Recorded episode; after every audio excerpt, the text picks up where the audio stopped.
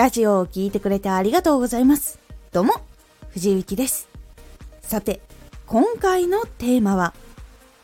ラジオ収録のコツ、間を詰めすぎない。ラジオ収録の時につい緊張して早口になってしまったりとか熱がこもりすぎて早口になってしまうことありませんか？毎日このラジオでは16時、19時、22時に声優だった経験を活かして初心者でも発信上級者になれる情報を発信しています。それでは本編の方に戻っていきましょう。ラジオ収録の時に早口になると早口の情報ラジオっていう風に慣れていない人っていうのがいます。結構たくさんの情報を早口でバーっていうラジオっていうのは実際に存在します。ビジネス系のラジオとかっていうのが結構そういうのが多いんですけどそれに慣れていない人っていうのは情報が多すぎて頭の処理が追いつかなくなってしまうんです。実は私もそれを体験したことがあります。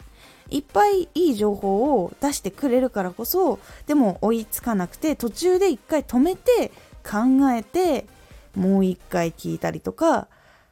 聞いて止めてメモを取ってからもう一回聞くとかそういうやり方をしていたことがありました。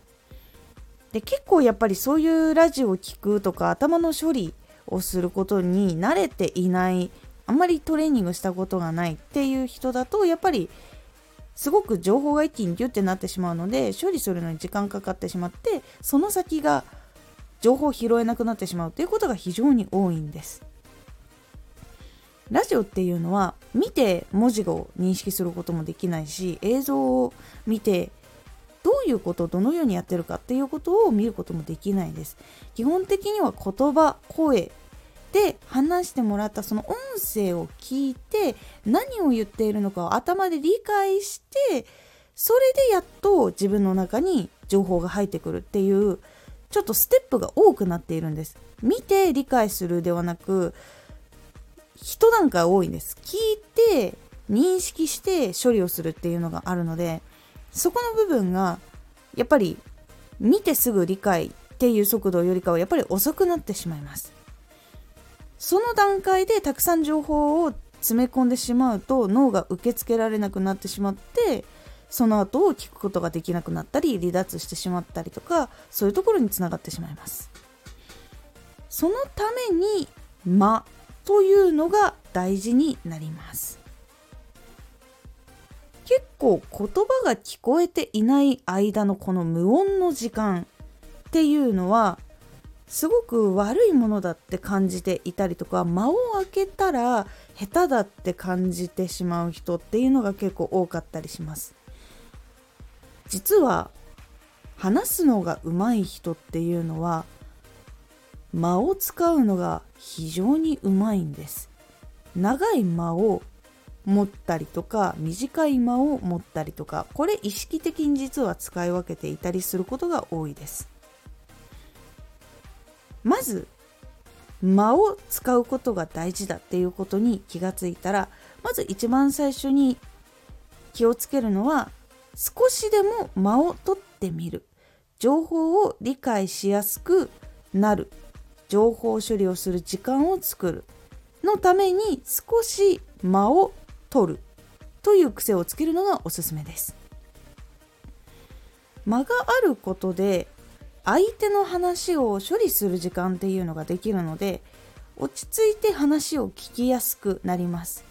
処理が終わると余裕ができるので次の話も聞きやすくなっていきます。特にポイントとしておすすめなのが点とか丸があるところ。話の切り替え。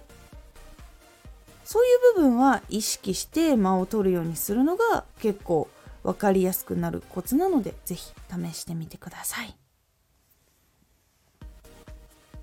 今回のおすすめラジオ。ラジオの収録のコツ。マイクとの距離。マイクとの距離は音声収録では結構大事な要素になってくると思います。なので声優の勉強した時とか声優のプロの人が今でも使っているやり方っていうのをお話ししております。このラジオでは毎日16時、19時、22時に声優だった経験を生かして初心者でも発信上級者になれる情報を発信していますのでフォローしてお待ちください。